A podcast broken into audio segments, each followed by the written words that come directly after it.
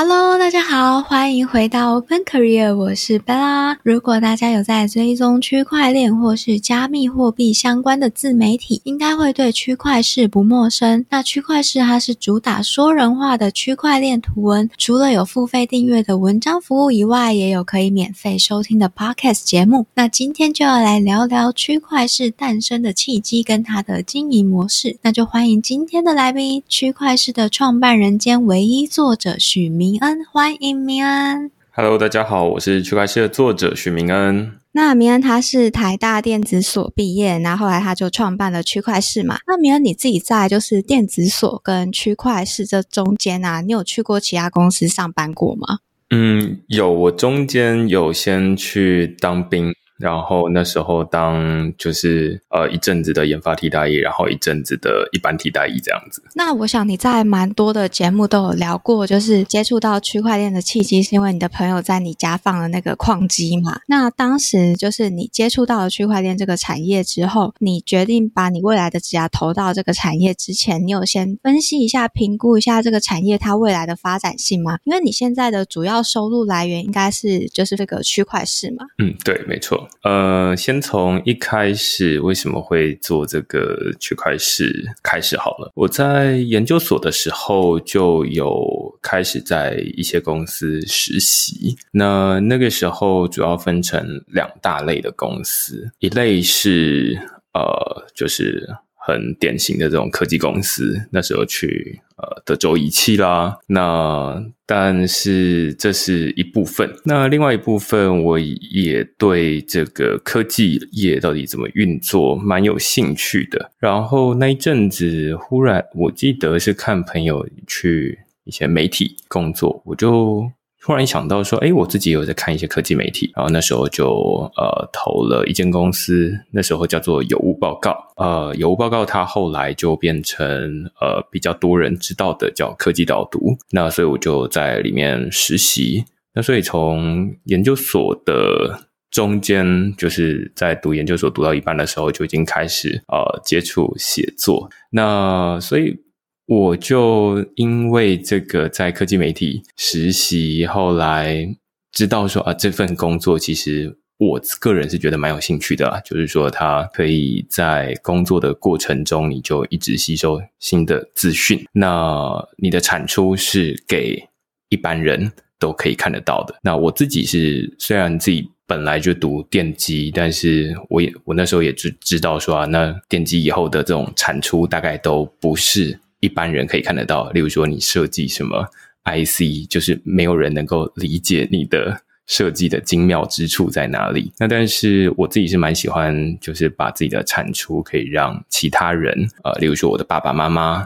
呃，我的身边的朋友都知道说，哎，你在做这件事情，而且他能够看得出好坏。所以呃，那时候我就觉得说啊，那这个媒体是蛮有兴趣的，但一直好像都没有这样的机会。那一直到。后面我在当兵的时候，才开始就想说啊，那那时候很无聊，然后看到区块链，然后正好前面的这个有报告，也就是科技导读的创办人叫周清华，他就问我说：“哎，那你要不要就是看你好像有在挖矿，那你要不要来写一下就是比特币这类的东西？”那所以基本上我可以说，他是我蛮重要，就是让我进到这个领域里面来的。可以说是师傅了，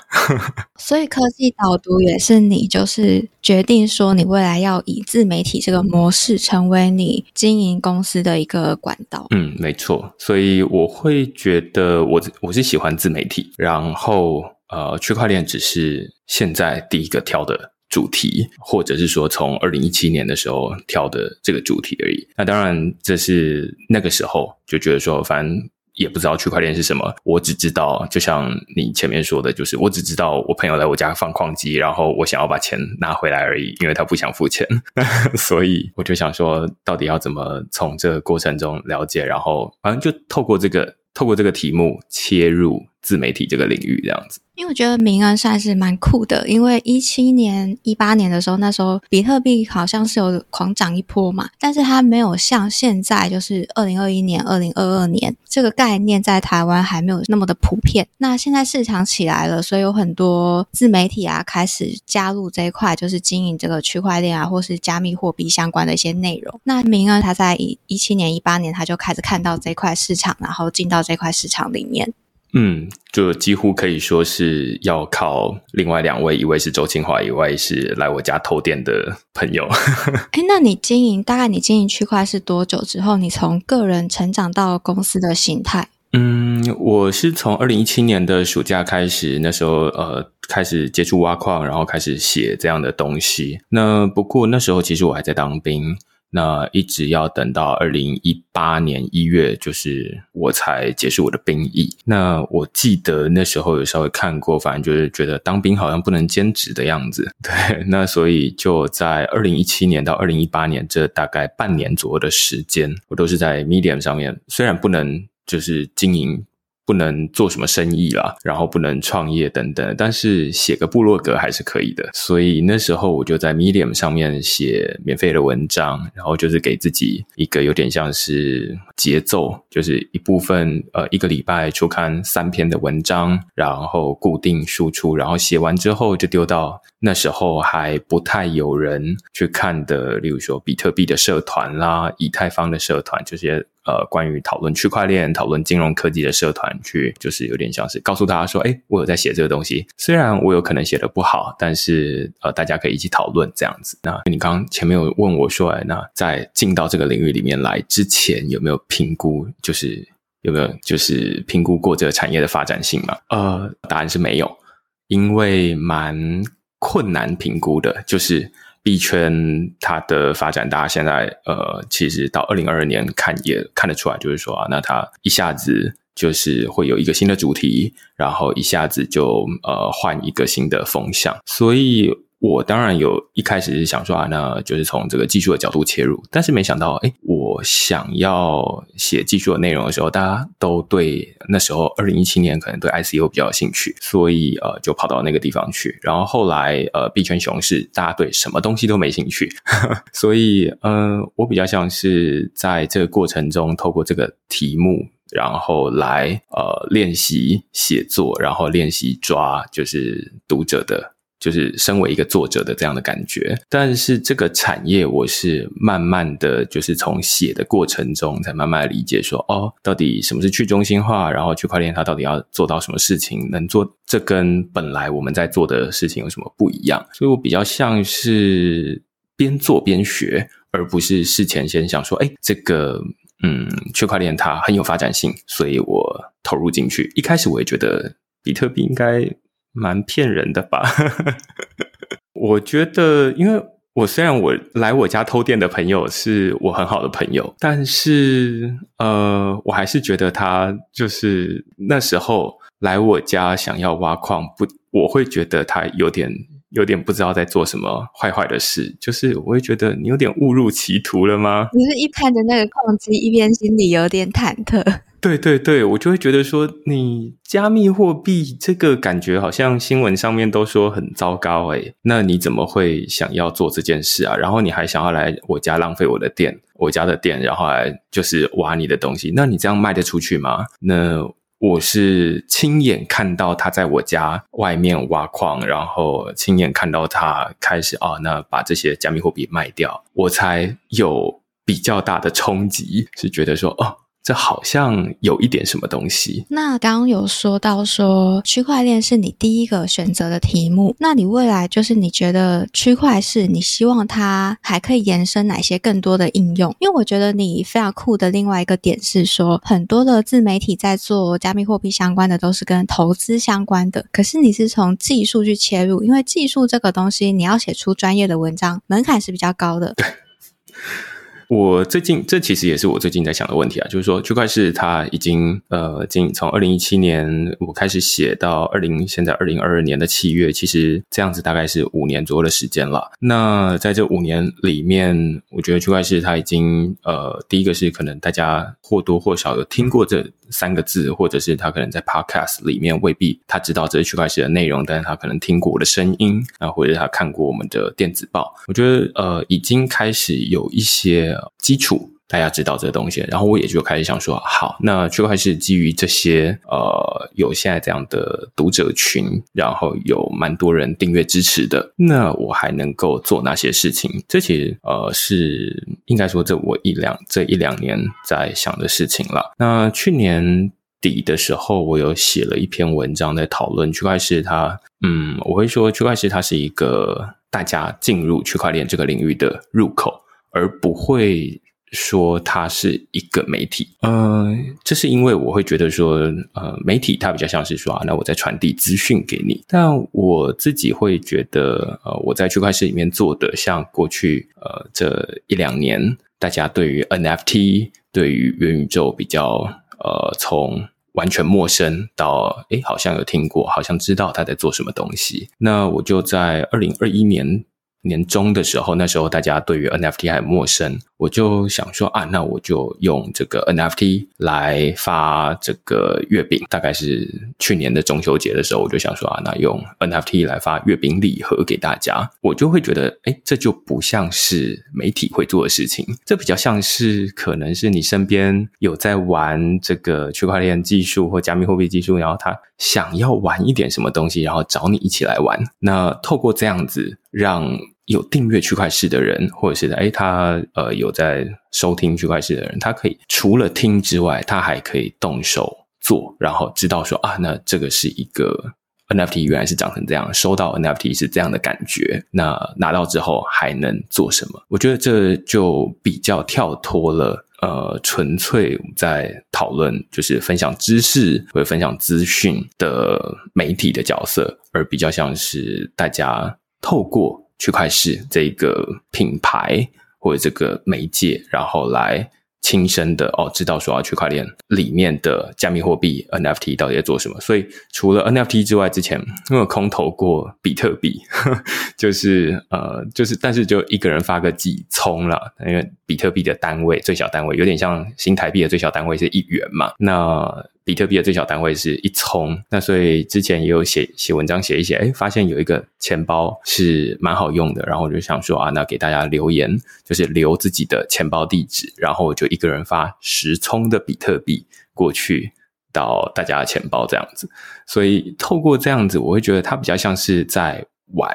而不是在学。因为我自己经营到现在，其中一部分会觉得我在挑主题，在写文章或者在录 podcast 的时候，会觉得好玩的主题比有知识的主题更多人听。所以，呃，后来就会觉得，与其很认真的经营，倒不如去找一些好，呃，好玩的主题来讨论，效果可能会更好一些。大概是这样。哎，那你有希望说你的不管是你的中秋节那时候设计的 NFT，或是空投这样子的运作模式，除了让你的听众、让你的读者就是参与度更高以外，你未来还有希望透过这些工具帮助你的区块是去拓展什么样更多的一些不同的应用吗？有诶，我觉得这是我最近正在规划的事情。就是呃，现在区块链除了自己在自己的网站上面，大家都可以在上面看得到。公开的文章，那如果你是付费会员的话，你可以看得到这个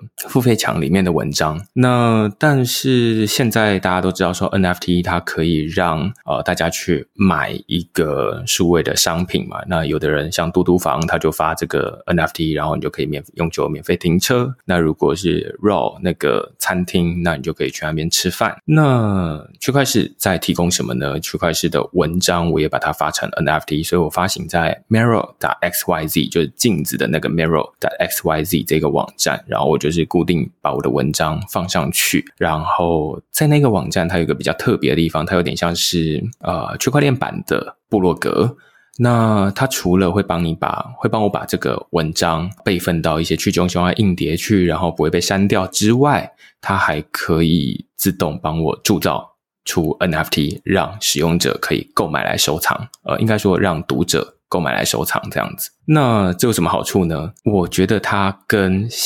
以前的模式会很不一样，这要。比较才会知道。最一开始，大家在看电视的时候，嗯，应该就是就是熟悉那种电视的行销的人，大概就知道说，电视的收视率是怎么来的呢？它其实是来自于某一些人家里会放一些就是可以监测收视率的盒子，然后它可能是 Nelson 或者是什么公司放过去，然后呃就。Nielsen 公司可能会跟你说啊，那你的盒子，你家这个电视盒借我放成我们这个东西，然后我们监监测你的这个收视的状况，但是我们会给你多少钱，类似这样子。于是他们可能到处布很多的盒子，之后收集回来的资讯就会告诉呃，就会变成一个收视率，就会说啊，那大概这个时段有多少人在看哪一台的内容？但是那其实不是所有人，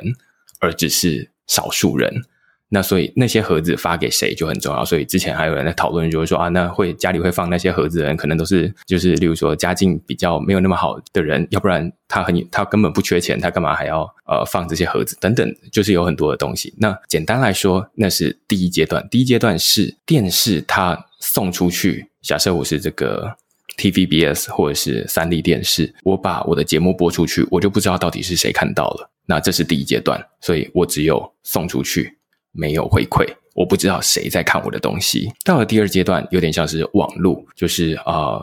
现在你 PO 一篇贴文，然后下面会有人按赞，会有人留言，会有人分享，那这是另外一个互动。但是这些按赞、留言或分享，它有可能是机器人，它有可能是基于礼貌性的，就是好像没有按这个友谊的小船就要翻了这样子，所以还是帮他按一个赞好了，代表我好像还有在关心他，但他不是真的。不一定真的是喜欢这个东西，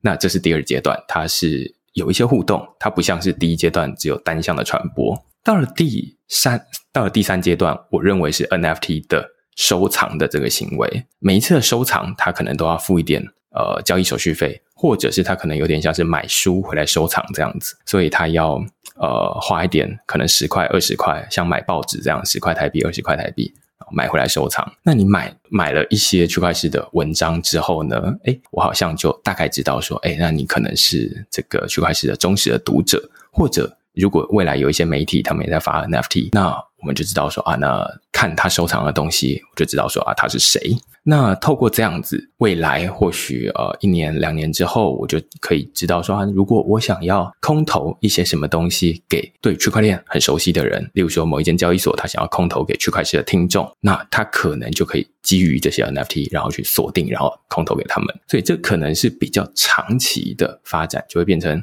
最一开始完全不知道是谁，反正就内容丢出去。就没了，售后不理。那第二阶段就是会有这些互动的数据，但是它未必是真的。到了第三阶段，大家需要花钱才能够累积，才能够建立自己的数位身份。所以这大概是我认为的三个阶段。那未来我们就会，现在我就想说啊，那透过这些文章来建立，到底谁才是区块链的读者？透过谁收藏的方式？那未来。或许我们就可以啊空投一些东西给这些人，这样子。那我想先回到刚刚提到的，说你一开始写作的主题的定位设定在技术的相关应用，而不是设定在所谓的投资。那你当时为什么会想要选择技术的应用？因为以投资来看的话，它似乎这个市场是比较大众的市场。那我想听听一下你对于你自己在选择写作题目当时的定位，当时你选择的一个策略是什么？答案蛮简单的，就是因为我不会投资。嗯，在接触区块链之前，我是个觉得投资感觉好像哪里坏坏的感觉，有风险的地方。然后那时候我自己有个信念，现在看起来有点笨，但是 那时候我会觉得，那我自己一个月才赚这几万块钱而已，要投什么资呢？就是拿来花都不够用了，还有钱投资吗？那那时候当然也有一些身边的朋友说啊，你就是要从这种理小财，然后慢慢的透过这样子，然后你才能慢慢长大等等的。然后我那时候反正就是没有办法理解，但是呃，我就反正那时候没有办法理解。那要一直到呃，即便我开始接触区块链，所以我那时候呃第一次就接触，我就想说啊，那我可以买一些加密货币。那当然，我也觉得这加密货币很危险了，所以我那时候就呃，我最大的最大的这个投资了，就是我把这个替代役一个月的薪水拿出来。哦，就是一万块替代一个月一个一万块薪水，把一万块拿出来拿去买币。在二零一七年的时候，因为想说啊，既然要写这个东西，总是要有一点就是呃支出，然后把它当成教材或者是学费，然后亲自动手做，才会知道说这到底是什么样的呃运作模式。所以那时候就拿一万块出来，然后拿去拿去买币。但是我那时候还是蛮排斥投资的。如果呃今天这个听众。呃，今天这一集的听众里面有一些是曾经在二零一七年的时候就看过区块市的人的话，你肯定会记得那时候区块市的文章。我可能我我记得我说了好几次，就是区块市的内容不讨论投资，就是其中一个原因是我不会投资，第二个是我那时候其实有一点觉得这个就是脏脏的，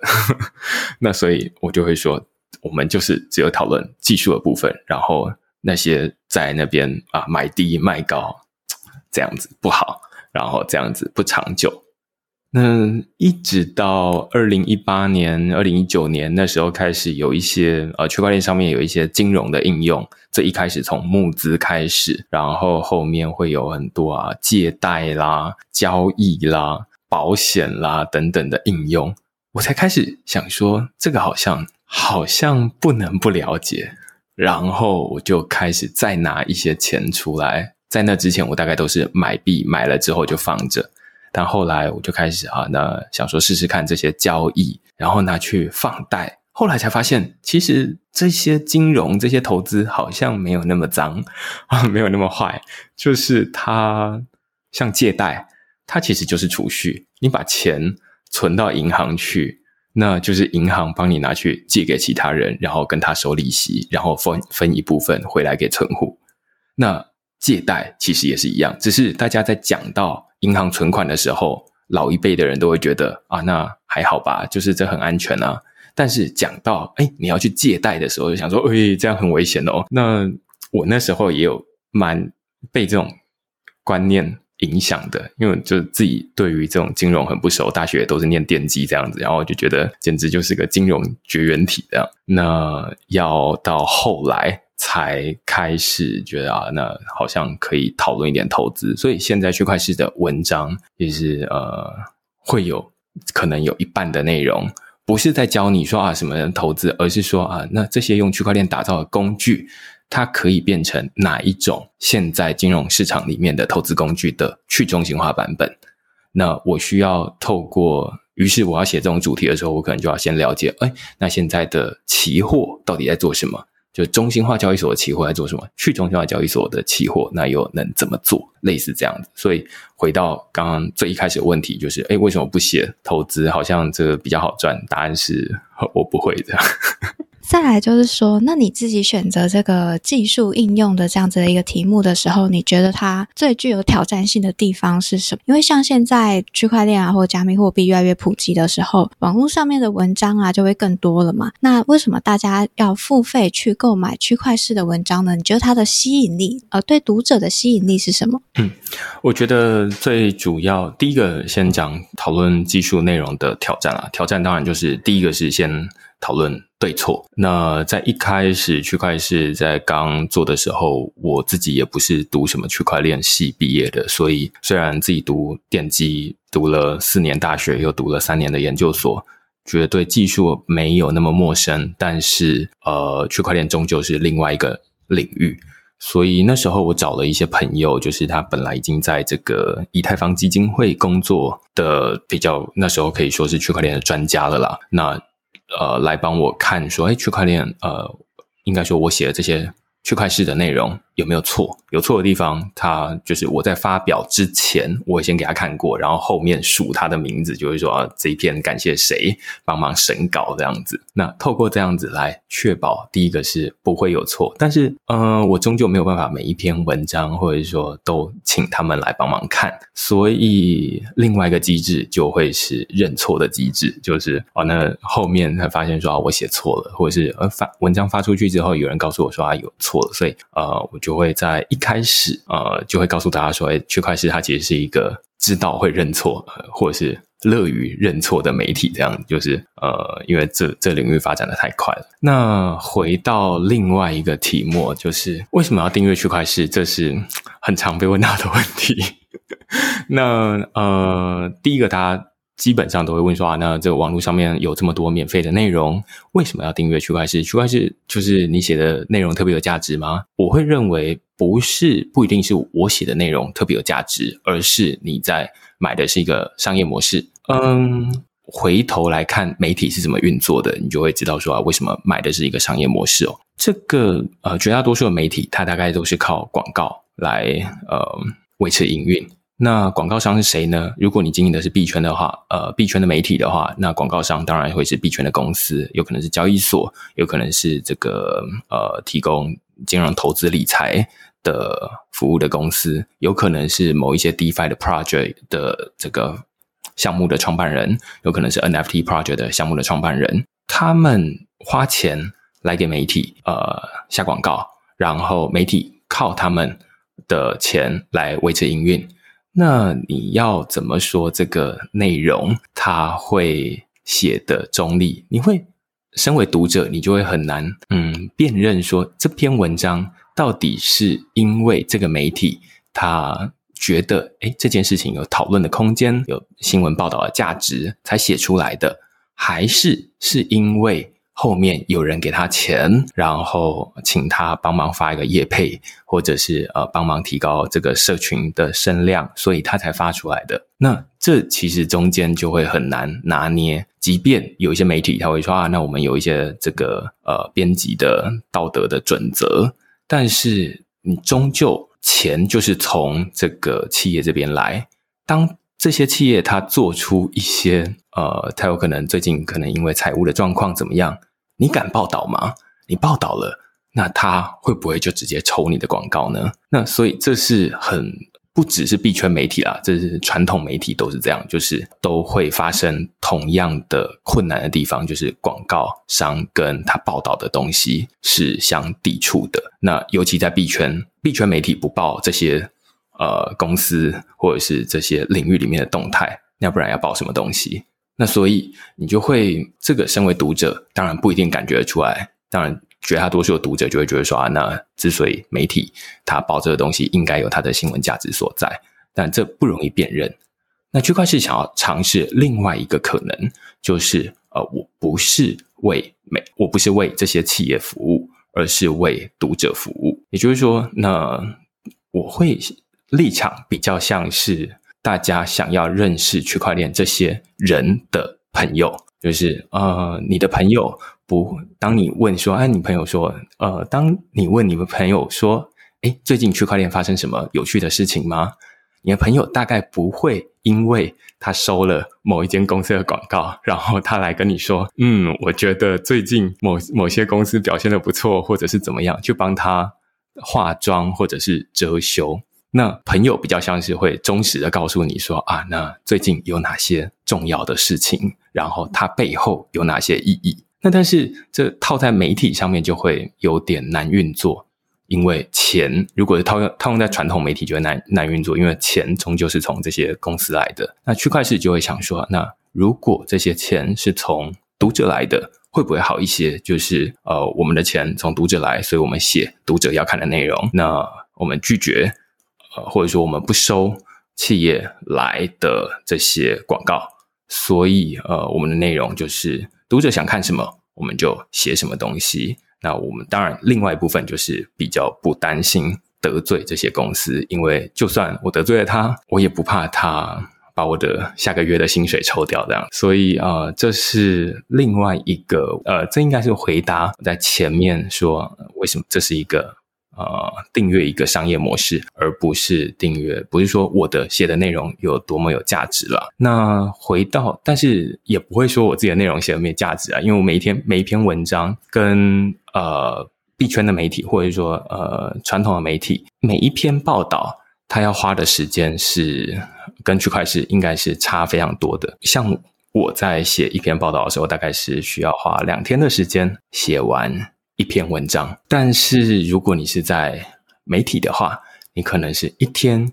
要写三篇或四篇报道。同样，如果呃我的聪明才智没有 太差的话，理论上我多花的那些时间，应该是要转化成某些东西。那所以这会是你花多少时间产出一个内容，跟呃你花更少的时间产出的内容，内容的走向跟它服务的。对象就会不太一样。那我会说，区块链它就是让